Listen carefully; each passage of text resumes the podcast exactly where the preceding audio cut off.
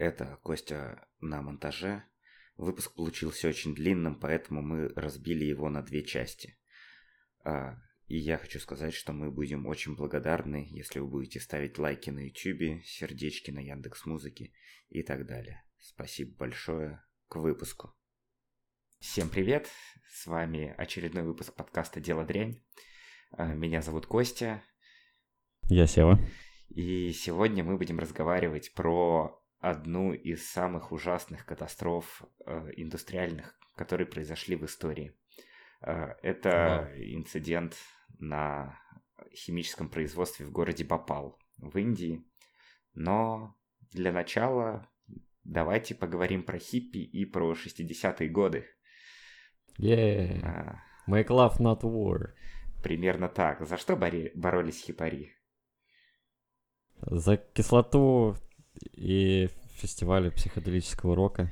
Да. И за мир во всем мире. Против войны во Вьетнаме, в частности. Да. Правильно, во Вьетнаме? И против войны во Вьетнаме, да, стопудово. Хипари вообще странные ребята. Ну, они, знаешь, еще за экологию боролись. Ну так. Mm-hmm. Я бы назвал их методы борьбы весьма сомнительными, но, в принципе, они пытались что-то делать. Например? Ну, например, они нагнетали всякой разной мути, и их бесило всякое разное производство, которое было химическим и опасным. К чему это привело? Это, с одной стороны, привело к тому, что производству всяких химических продуктов необходимо было сделать более, не знаю, менее опасным, более защищенным.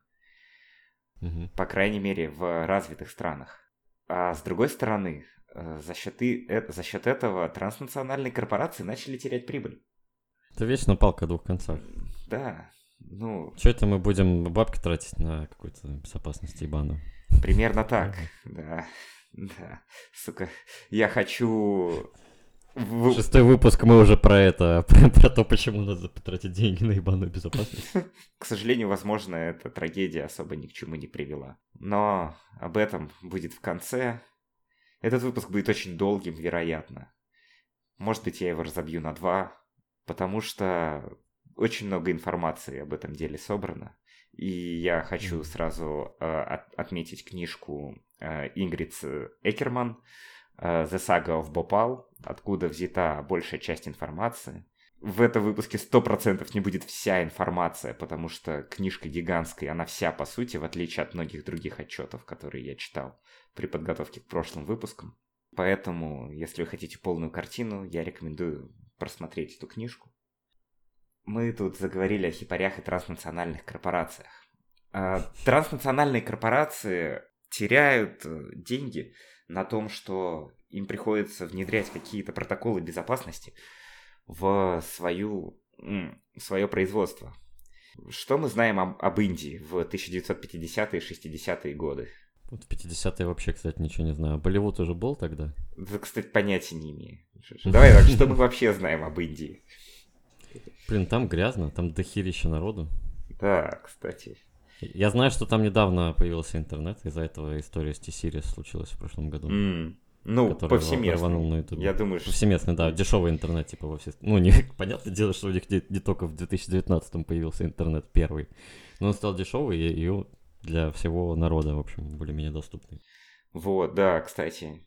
То есть Индия, вообще говоря, не очень богатая страна. Да, мне кажется, там много производств для компаний. Вот. Как, типа, Китай, Бангладеш, вот те регионы, там стоят заводы, которые производят изделия для продажи уже американскими и другими компаниями. Да, потому что там дешевая рабочая сила, но... Да, детская, извините. Вполне вероятно. Но осуждаем, кстати. Осуждаем. Но в 50-е, 60-е годы все это только зарождалось. Соответственно, основная проблема Индии... Ну, вообще Индия только в 45-м году или в 47-м, по-моему, обрела независимость от Британской империи. Mm-hmm. Вот. Очень большая проблема, как прокормить всех этих людей. В Индии в то время выращивали монокультуры. А в чем проблема монокультур? они как бы... Их выращивать достаточно просто, с одной стороны, но с другой стороны, в долгосрочной перспективе у тебя урожайность сильно снижается. Mm. Я не знаю, с чем это связано, но я не вдавался в подробности. Если мы сейчас еще будем уходить в исследование монокультур, то у нас будет 8-часовой выпуск. Возможно, да. Ну, в общем, монокультуры, они вообще в долгосрочной перспективе не очень хорошо растут. Да? А поэтому почти везде, да, выращивают мультикультуры. То есть, грубо говоря, там либо чередуют на одних и тех же полях разные культуры, либо, либо там сразу рядышком все разное выращивают. Короче, это довольно хорошо для экологии, и это намного лучше в долгосрочной перспективе. Но для того, чтобы хорошо выращивать мультикультуры, нужны удобрения и пестициды, чтобы защитить, удобрения, чтобы все это росло лучше, а пестициды, чтобы защитить от всяких там разных вредителей. Угу. Что такое хороший пестицид, Сева? Ну так, из логики. Это вещество, которое убьет вредителя, но не убьет культуру и людей. Да, абсолютно правильно. Блин, нихера себе, а я хорош. Ну, на самом деле, да, то есть какие там самые известные пестициды, это ДДТ. А, да. Вот, собственно... Ария, извините. Да. Он просто был из тех, кто просто любит жизнь. Да. Эта песня убивает только насекомых. То есть ты вырежешь эту хуйню. Я не знаю. Я не уверен. Нужно немножко позитива в этом выпуске, потому что дальше будет только сплошной негатив. Mm. Вот. Эти штуки надо как-то производить. Пестициды и удобрения. Про удобрения мы говорить, в общем-то, не будем. А про пестициды вся история. Mm-hmm. Значит... Пестициды там производят всякими... Пестициды — это химические вещества. Их нужно... Они производятся в ходе химических реакций. И вообще говоря, еще не найден такой пестицид, который был бы полезен для человека. Полезен или нейтрален? Нейтральный это есть? Сомневаюсь, честно говоря. Думаю, что в больших концентрациях любой пестицид тебя убьет. Соответственно, Индия, 60-е годы, в связи с тем, что надо выращивать мультикультуры, там началась так называемая зеленая революция. Соответственно, в ходе этой зеленой революции начали выращивать намного больше всяких культур. Но вообще, как бы в Индии население бедное, население не очень образованное, по крайней мере, в то время было. Насчет сейчас я не знаю. Там, скорее всего, очень неплохо все. Но, по крайней мере... С образованием? Ну, по крайней мере, выборочно. Блин, индийских ученых да. Дофигища просто. А этот Вишванатан Ананд. Ну, он не ученый, но, так, к слову, вообще развитие умственного. Рамануджан, гениальный математик индийский, который слишком рано умер, к сожалению. Вот. Ну, в общем... Раджеш из теории большого взрыва. Да. Все серьезно-то. Нет, там сейчас, в принципе, все намного лучше. Но тогда образование населения было очень низким. И в связи с этим пестициды вызывали некоторые проблемы. Потому что пестицидов их как бы не нужно очень много использовать. Потому что если ты очень много пестицидов на траву нальешь, да, на то, что ты выращиваешь, то все погибнет, в принципе. С этим были проблемы, потому что в Индии крестьяне не очень понимали, как правильно использовать пестициды, и они часто очень много пестицидов заливали на свои культуры, да, и культуры погибали в итоге. И также, по-моему, до сих пор одним из самых популярных способов самоубийств в Индии, осуждаем самоубийство. Осуждаем. Вот, является... выпивание, либо впрыскивание в себя как большого количества пестицидов. Ничего себе. Я в целом впервые слышу о таком методе. Ну, в общем, ни в коем случае нельзя его применять. Не применяйте никаких методов самоубийства. Осуждаем. Да, просто этот парень был лишний. Ты пытался. Но там главное с душой. Я не знаю это. Я не знаю этой песни. Я не слушаю Арию. Блять, я слушаю Арию, что ли, по-твоему? В общем, пестициды неожиданно стали нужны Индии. Сначала они их закупали. Начиная с 1966 года они закупали пестициды, импортировали их. Одним из основных партнеров была корпорация Юнион Карбайд. Далее в выпуске я регулярно путаю название этой корпорации. Она называется Union Carbide и никак иначе. И в 1966 году Union Carbide объявляет то, что они собираются построить большой завод в Индии по производству пестицидов. Конкретно тот пестицид, который они собирались производить, назывался Севин. Угу. Union Carbide обещали построить завод в течение 5 лет. Ну, в общем, им понадобилось 11. Классика. Да. В принципе, вот в 1977 году завод по производству севина был построен. Union Carbide была выдана лицензия на производство 5000 тонн севина в год. Однако у Union Carbide был представитель в Индии, и он пришел на совет директоров и такой, типа, ребят, вы что, тупые? Какие к черту 5000 севина в год? Вы столько не продадите. В Индии максимум спроса на 2000 тонн. Но компания очень хотела построить большой и красивый завод. Они прям так и говорили во всяких СМИ, что они хотят построить big and beautiful plant. Вот.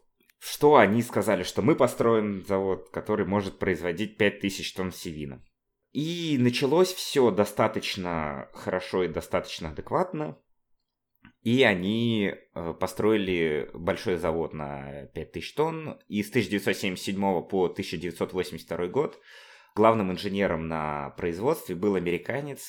И этот американец достаточно серьезно относился к производственной безопасности, хотя тоже там были косяки те еще.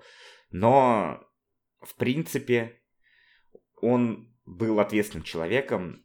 И он никогда не позволял особо опасным веществам в больших количествах находиться на производстве. Собственно, какие опасные вещества? Самые опасные.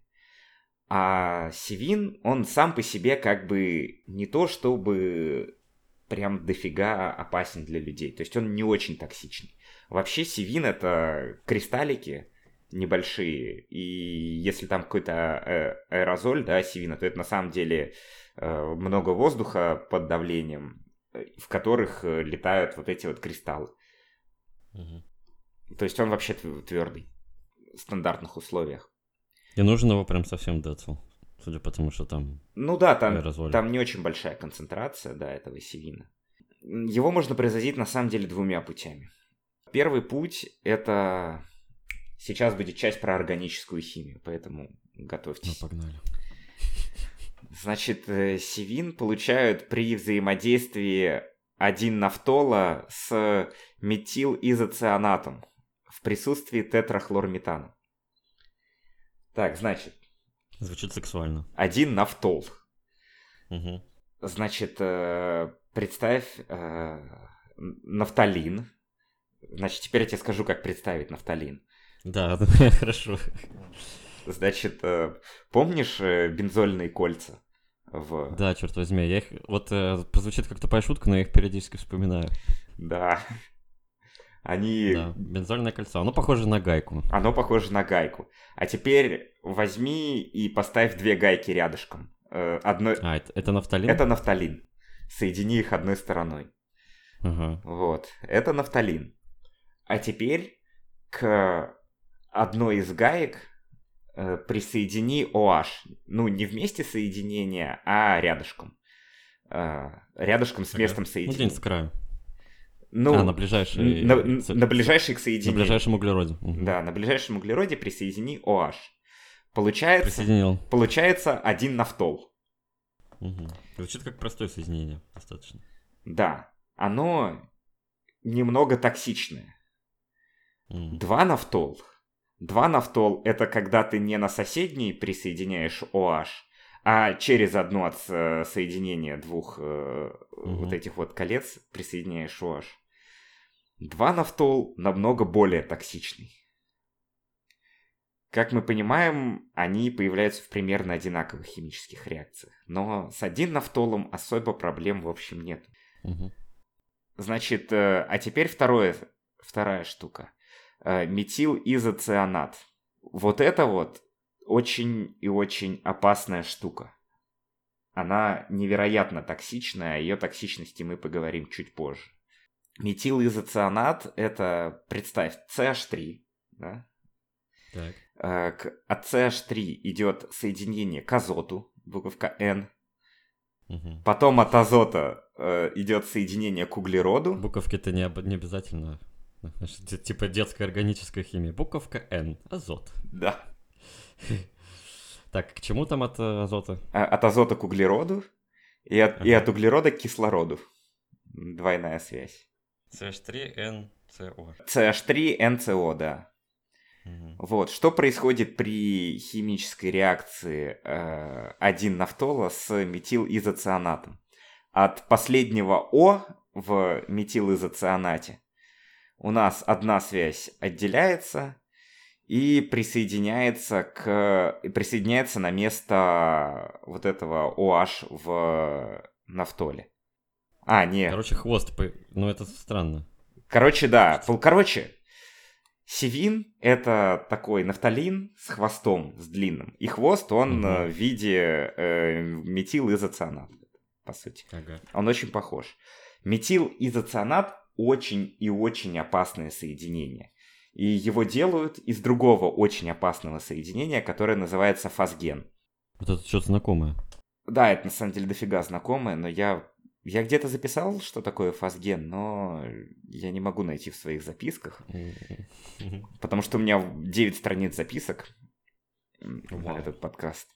Можно я быстро погуглю, что такое фосген? Мне интересно. Давай, ищи, что такое фосген. Бесцветный, чрезвычайно токсичный и удушливый газ с запахом прелого сена. Ну, короче, это какая-то...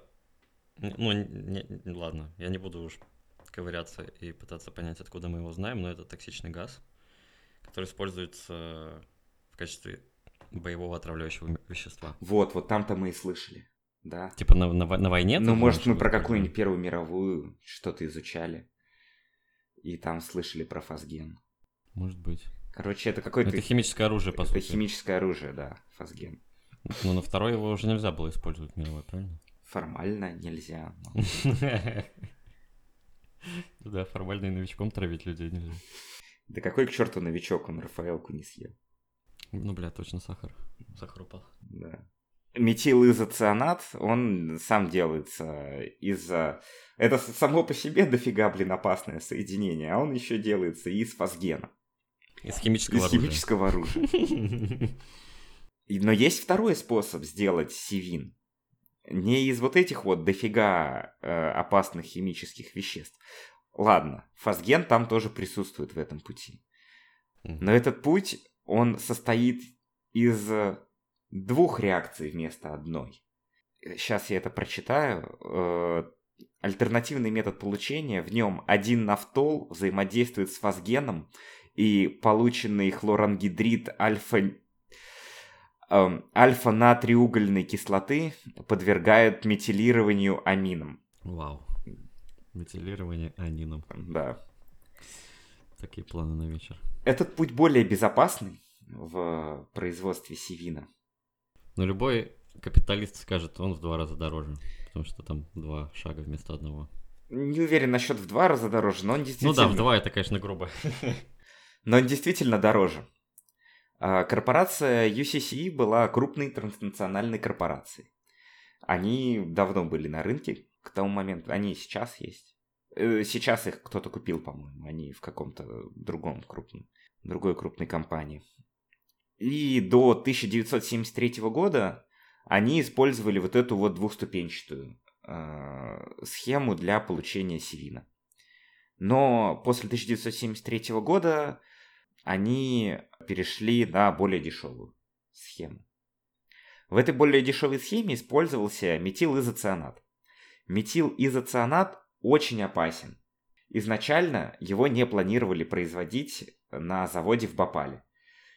Что же планировали делать, с ним? А знаешь, как они хотели его довозить до этого завода? Это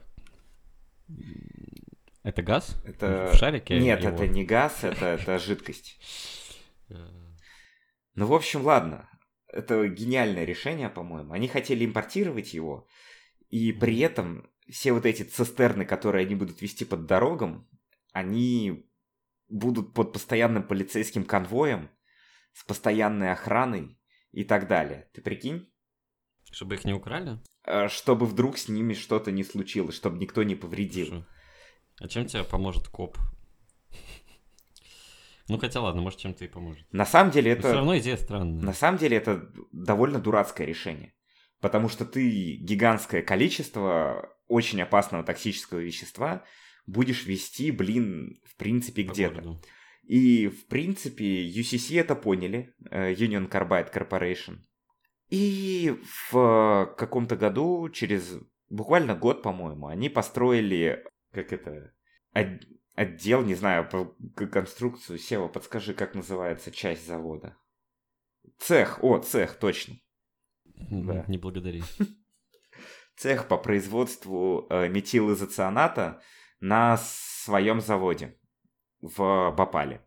Соответственно, теперь давайте мы посмотрим, какие меры безопасности были предприняты, чтобы это опасное производство было хоть чуть-чуть более безопасным. Mm-hmm. Давай, метилизоцианат очень активно реагирует с водой. Там даже до сих пор не все изучено, что происходит в процессе реакции с водой. Там... То есть воды надо избегать вообще всеми силами? Да, то есть ни в коем случае нельзя, чтобы он соприкасался с водой ни в какой момент. Это значит, что... Ну, у нас в воздухе есть вода, правильно? Правильно.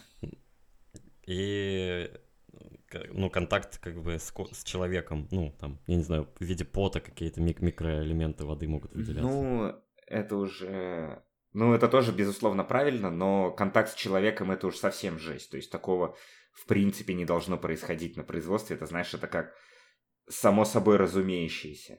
Ну, то есть человек не будет стоять над цистерной с этой херней, и у него...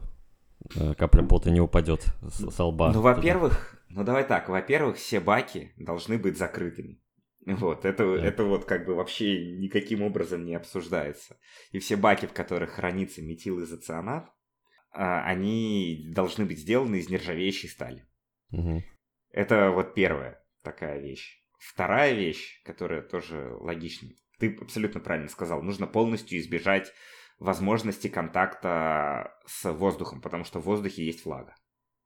Угу. Соответственно... просто с человеком это само собой разумеющееся. Да, с человеком само собой разумеющееся, безусловно. Ну и кроме того, с воздухом. С воздухом. Это означает то, что необходимо избежать вообще любой возможности воздуха попасть в этот бак. Для этого эти баки были под давлением. А давление нагнеталось с помощью азота чистого. Угу. Следующий пункт, который не был сделан на заводе, но вообще тоже хорошо бы было сделать. Например, в Америке у того же UCC на заводе они не использовали большие баки для хранения. Они делали метилизоцианат в очень маленьких количествах ровно для нужд производства севина. То есть, грубо говоря, это такое производство под запрос. Mm. То есть, сделали чуть-чуть метилизоцианата, сделали чуть-чуть севина. И вот так вот постоянно все постепенно происходит. Поэтому, например, в Америке... То есть, минимизировать время вообще существования этого вещества. Да. Абсолютно правильно. Поэтому, например, в Америке у них было много маленьких баков, в которых можно хранить этот метилизоцианат. А в Индии они сделали 3 больших бака, но при этом один из баков должен был быть всегда пустым, для того, чтобы туда можно было слить в случае чего. То есть он был запасной. Более того, два бака ни в какой момент не могли быть заполнены более чем на 60%. Два бака, которые использовались, они всегда были при температуре не более чем 5 градусов Цельсия. Почему? Потому что с ростом температуры, если вдруг попадет вода, то с ростом температуры химическая активность, скорость реакции метилизоцианата с водой, это слово я очень много раз буду повторять, очень сильно возрастает скорость реакции. Логично. Реакция экзотермическая. То есть при реакции выделяется еще теплота. А это значит... То есть это замкнутый круг. Да, это положительная обратная связь, так называемая. Чем больше у тебя прореагировало, тем сильнее выросла температура, за этого скорость реакции еще сильнее возрастает. И выделяется еще больше теплоты. В общем, страшная вещь. Но, например, давайте сравним с американским заводом. На американском заводе температура баков была минус 10 градусов Цельсия вообще-то. Я вот тоже подумал, что 5 это действительно довольно прохладно, но нет предела совершенства. Хотел спросить, может быть, можно еще холоднее сделать? Да. Думал, у тебя, честно говоря, не будет ответа просто на этот вопрос, и это будет в пустоту. Но американцы, оказывается, так и сделали. А, нет, просто на самом деле в том отчете там просто табличка, в которой приведено сравнение безопасности на Бхопале и на альтернативных заводах. Угу. Если вдруг что-то случится с баком, то весь газ, вся жидкость должна пойти по трубам и через набор специальных фильтров, там какой-то раствор какой-то соли, по-моему, был в качестве фильтров. В общем, там достаточно серьезная система. И пройдя через эти фильтры, все это выпускалось в атмосферу через специальную вышку. Вышка была на высоте 33 метра. Если вдруг что-то произошло с вышкой, то должна была быть система пожаротушения. Она, в принципе, была в заводе на Бхопале. Но система пожаротушения могла достичь только высоты 15 метров. Как мы помним, вышка была высотой 33 метра. Как окажется, позже система пожаротушения не могла дострелить даже до высоты 9 метров. Блин. Вот. Более того, у этой вышки была очень ограниченная пропускная способность. То есть в каком-то относительно нормальном происшествии, да, но не в очень крупном происшествии, она бы справилась. Но в случае худшего сценария она бы тоже не выдержала. То есть вышка не была рассчитана на случай худшего сценария. Не было никакого запаса прочности. Теперь поговорим про систему оповещения людей в случае неприятности. Почти везде... Ну, это логично. Если что-то происходит, то сразу же включается гигантская сигнализация, я не знаю, сирена, которая оповещает всех вокруг, что что-то случилось на заводе, возможно, стоит эвакуироваться. Я думаю, что большая сирена не предлагает тебе вариантов. Именно. Такая возможность, ну, не знаю, короче. В Бхопале тоже было изначально сделано так. Но, к сожалению, тот инцидент, про который мы говорим, он не первый, который произошел на этом предприятии. До этого сотрудники относительно регулярно травились фосгеном, там были смерти, единичные смерти. Вот. Но сигнализация регулярно работала. Соответственно, сигнализация и оповещала всех людей в округе. В какой-то момент руководство компании сказало, что их это заебало, и они разделили сигнализацию на две части. Одна только внутренняя, другая только внешняя. Внешняя это типа... Для людей, которые живут в округе. А насколько вообще изолирована была от людей? О, это очень хороший вопрос. Она стояла... Почти в центре города. Потрясающе. Блять. Кошмар. Ой. Это очень плохо. Ну, то есть, зачем? Опять же, это нельзя назвать... Это Бхопал — это крупный город, но он достаточно, по крайней мере, вот в 80-е годы. Да, кстати, происшествие произошло в 84 году, поэтому мы сейчас так постепенно будем подходить к этой дате. Соответственно, это был такой типа город, типа большая деревня по факту. То есть там люди жили на головах друг у друга, там были старые ветхие домики, по сути халупы. Угу. Вот, там во многих домах не было дверей и окон. Такое. И в том городе, по-моему, жило 800 тысяч человек на тот момент. Ну, это не так мало, кстати. Это очень крупно. Сейчас больше миллиона. Это достаточно крупный город. Mm. Это я, конечно, преувеличил, когда сказал, что прямо в центре города. Но, грубо говоря, он стоял не на отшибе. То есть вокруг жило много людей. И более того... Ну, там условно через дорогу был дом от него. Да.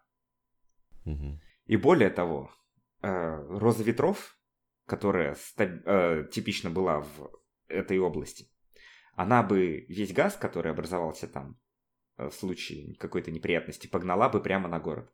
Mm. Соответственно, это еще сыграет свою роль, причем очень серьезно. Все датчики, которые были на этом предприятии, они не были автоматизированы. То есть они автоматически не передавали информацию куда-то в комнату за контролем. Все датчики необходимо было пойти и посмотреть своими глазами. Это ты сейчас имеешь в виду... Подожди. Сигнализация сама срабатывала? Автоматически? Но датчики надо мониторить все равно. Изначально это было более-менее централизовано. Потом мы придем к этому почти сразу после этого рассказа. Вот. После этого... Они делали постоянные какие-то доработки, они построили цех по производству метилизоцианата, и они все это подключали по ходу, и уже все новые подключения, они были не автоматизированы. А после нескольких сигнализаций они полностью децентрализовали систему оповещения. То есть ее надо было включать руками в итоге. То есть это такая сигнализация, как в этом, в притче о волках и мальчике. Только мальчик пиздел, как бы, а тут как бы сигнализация по факту отрабатывала, но всем надоело. Все равно. Да. Все такие, все. Да. Нахер эту сигналку. Как смс-ки от МЧС, кстати, нет такого? Ну ты их читаешь? Слушай, я их читаю, я немножко, немножко опасаюсь. Ну, грубо говоря, я такой, типа...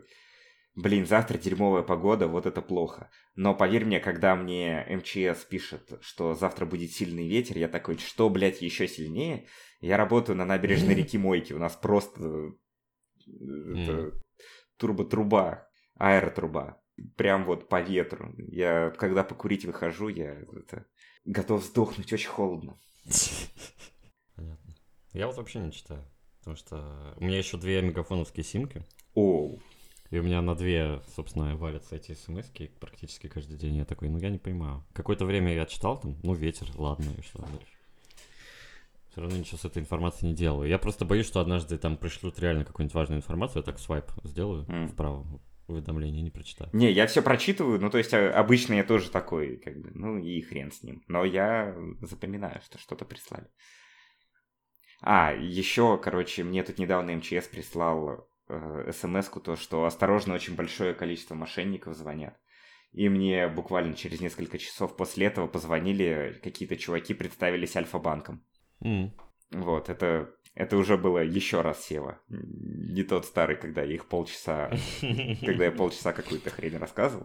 Но в этот раз... Ты решил не спидранить. В этот раз я работал реально, и я такой, не знаю, минуту поговорил, чувак такой... Так, ваша заявка на смену финансового номера телефона актуальна? Я такой, как вы меня задрали? И бросил трубку. Через секунду он перезванивает. Такой, что? Простите, вам кто-то звонил? Вы передавали им свои личные данные? Я такой, вы совсем долбоебы, что ли? Непонятно, что ли? Что я вас за дебилов считаю, да? До свидания. Третий раз уже не перезвонил. А у них, между прочим, система довольно серьезная там, судя по всему, стоит. Потому что Мне когда еще несколько месяцев назад звонили, представляли с Рокетбанком, это, наверное, даже год назад было, у них тоже была система автодозвона. То есть они такие, продиктуйте 4 цифры. Я им даже, я их нахуй не послал, я просто трубку повесил. И они вот буквально в тот же момент, как я бросаю трубку, с другого номера звонят. Угу. Но... Я беру, и там, ой, это Рокетбанк, я такой, блин. Понятно, я 2 номера забаню, видимо.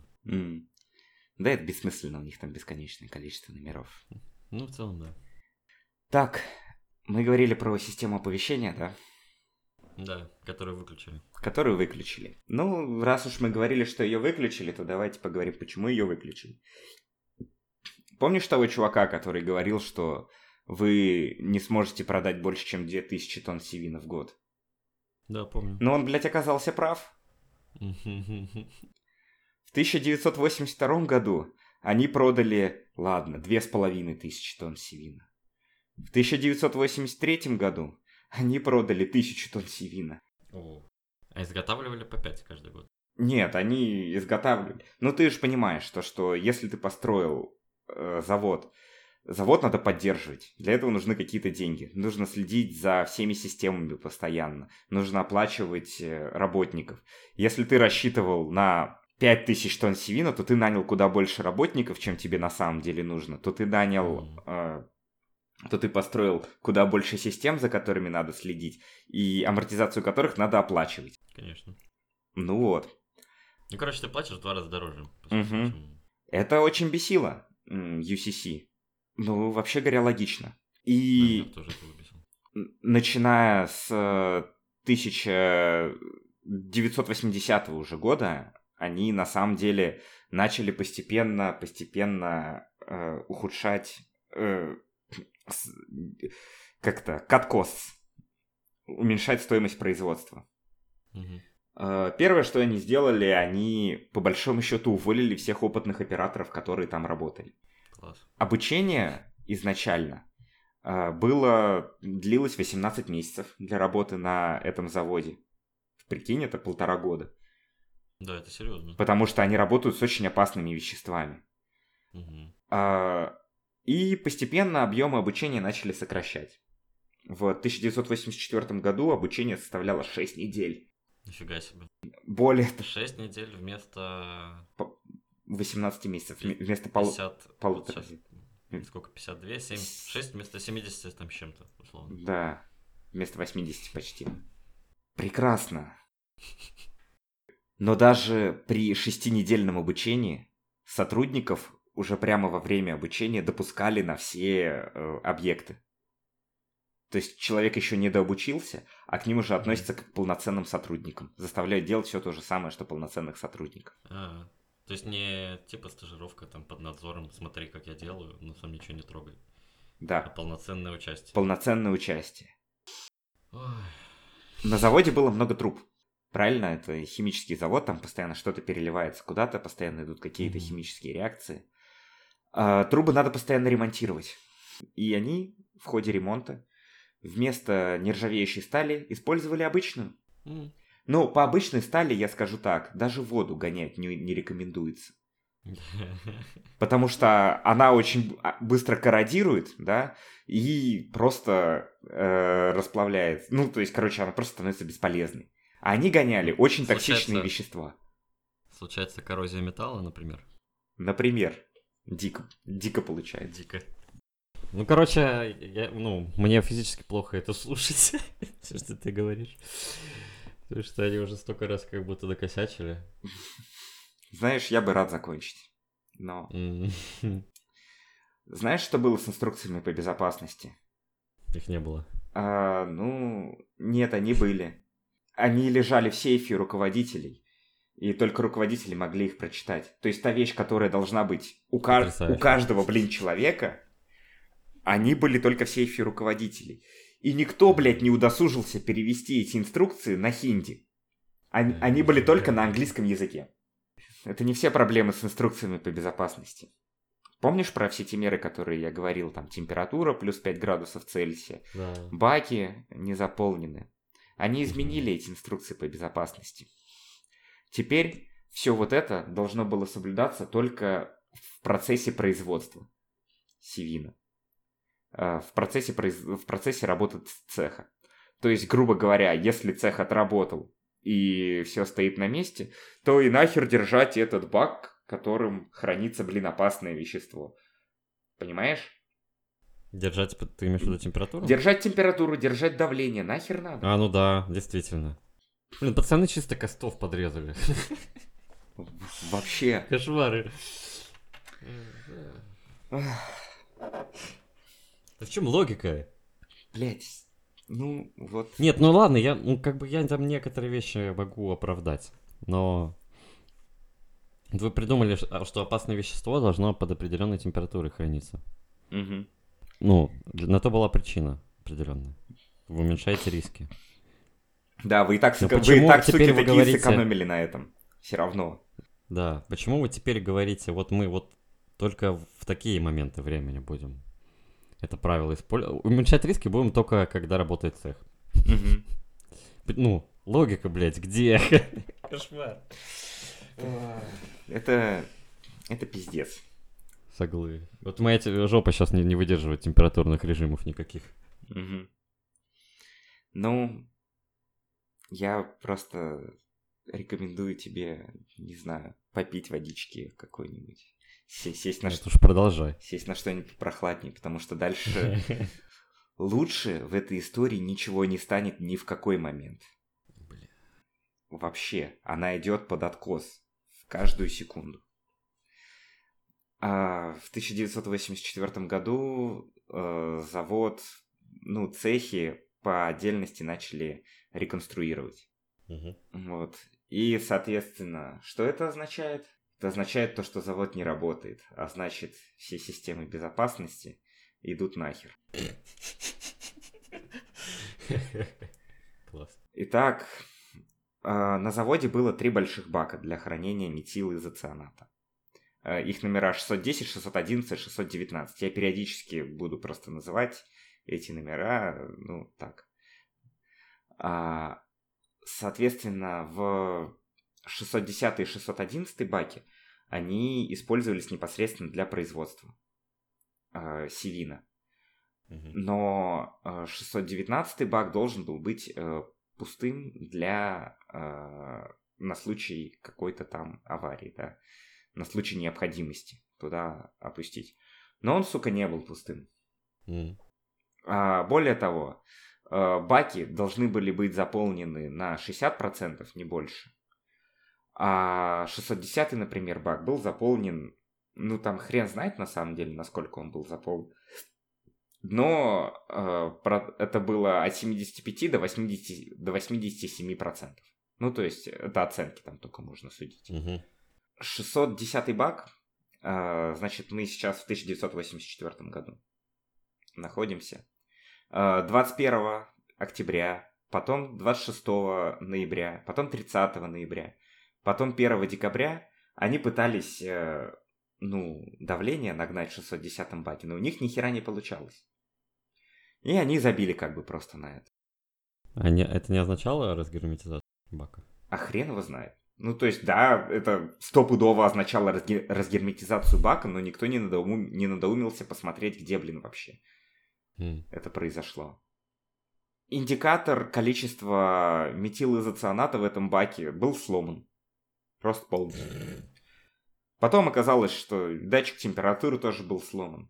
Температуру вообще не записывали у этих баков на протяжении месяцев. Ее должны были контролировать каждые 8 часов. По изначальной инструкции эту температуру необходимо было контролировать каждый час. Потом они такие, каждые 8 часов. А потом они вообще забили на все это. Должна была сработать сигнализация при температуре 15 градусов Цельсия. Локально. Но ничего не сработало, она просто не работала. Охлаждение, которое должно было держать баки при 5 градусах Цельсия. Понятно, что охлаждение иногда может сломаться, как любая система. В Америке, например, на такой случай была дополнительная система охлаждения. Логично. Чертовски разумно. Запасная, на случай, если что-то произойдет. Не докопаться вообще. А тут они забили хуй на это. Почему я уже не удивлен? Собственно, вот этот вот фильтр с вышкой, которые должны были испускать газ, в случае чего. Ну, в общем, как бы, помнишь про переписывание инструкций, да, там все дела. Угу. Ну, они тоже решили, что это типа, не очень важно для безопасности, чтобы они работали. Поэтому они просто вытаскивали фильтр, там, ставили задвижку и все, когда производства не было никакого. Ну, если они выключали, грубо говоря, эту вытяжку. Да, хорошо. Да. Угу. Прекрасно. Потрясающе. Давайте еще, может, ну, шашлык на цехе сделаем, пацаны, корпоратив. Я просто не знаю, куда дальше эта история может завести. Кстати, вот этот вот завод, он принадлежал не напрямую американской корпорации. Как многие делают, да, ну, на самом деле всегда, когда в какую-то другую страну заходит, организуется местная компания, да, в России это ООО назвалось бы, да, там. Угу. Вот, и, соответственно, вот эта локальная компания, она осуществляет все операции. Компания, которая работала в Индии, называлась Union Carbide India Limited. Ну, общество с ограниченной ответственностью, по сути, да, Union Carbide. И, соответственно, 50,9% принадлежало UCC, Union Carbide Corporation. А 49,1% принадлежали каким-то индийским инвесторам. Это еще сыграет свою роль в будущем. Но за всю безопасность, за все системы отвечала именно UCC. То есть весь менеджмент... Ну, американская UCC. Да, американская. Весь менеджмент... Которые у себя сделали все пиздато на заводе, но не проконтролировали индусов. Весь менеджмент, весь контроль, все строилось ими. Все инструкции по безопасности писались именно американской корпорацией. А, то есть и они косты подрезали, по сути. И они косты подрезали, да. Ага. Ни одна из трех наиважнейших систем не работала безопасности. Три наиважнейшие системы – это давление, температура и вентиль. Да? Ну, это вытяжка. Да, назовем ее так. За системами никто не следил. Температуру не измеряли месяцами. Датчики давления просто сломались там, в некоторых местах. Сигналка не работает. Сигналка не работает. Я хочу сказать, что плохого может произойти, но там как бы уже все плохо. Значит, поскольку цех был на реконструкции, не работало охлаждение, да? Более того, эти баки, в которых хранился метилизоцианат, они типа сделали его про запас. Ну, Севин-то хотят производить. Но поскольку один из баков был без давления излишнего, то они не могли оттуда выкачать этот метилизоцианат, в принципе. Ну, потому что единственное, как ты можешь что-то выкачать, это, задавить это все. Куда-то в какую-то область меньшим давлением. Да. Это был единственный способ. То есть у них даже насосов не стояло. Единственный способ выкачать метилизоцианат был закачать больше азота. Угу. В 1981 году умер рабочий из-за утечки фосгена. И у этого рабочего был сосед-журналист. Этот журналист начал постоянно копать. Описал все эти проблемы, много раз посылал заявления в индийским властям, а индийские власти просто проигнорировали эту ситуацию. Им было насрать, UCC было насрать. Всем было абсолютно пофигу на то, что у них происходило. Знаешь, что еще с трубами надо делать? Их надо промывать периодически. Чистить, да, конечно. Но, а мы помним то, что метилизоцианат, он очень сильно реагирует с водой. Ага. Они должны были специальные задвижки использовать, чтобы, изолировать трубы до баков метилизоцианата. И 3 декабря 1984 года они забыли это сделать. Собственно, 2 декабря... Вечер 2 декабря 1984 года. В 21:30 началась промывка труб. И оператор заметил, что вода могла попасть в бак номер 610. В тот момент в баке хранилось как минимум 42 тонны. Он это заметил, и он остановил прокачку. В 21:45 к нему пришел менеджер и сказал: «Ты что, долбоеб?» И включил все заново. Судя по всему, вода в тот момент действительно еще не попала в бак. По оценкам... Что не отменяет того, что долбоебом был менеджер все-таки в этой ситуации. Судя по всему, вода попала в бак около 10 часов вечера.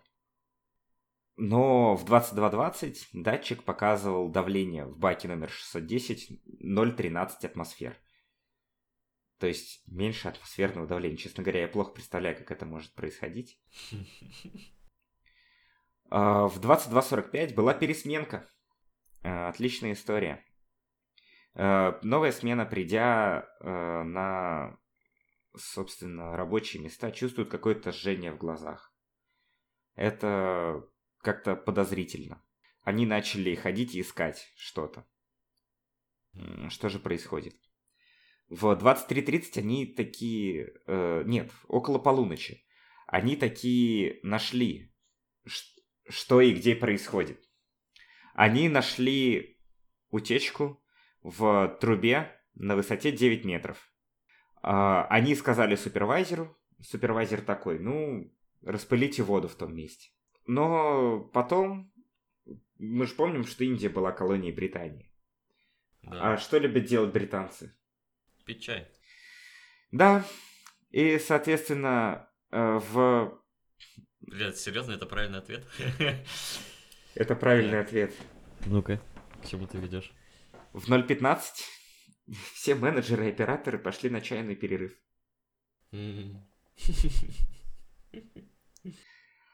Война войной, а чаёк по расписанию.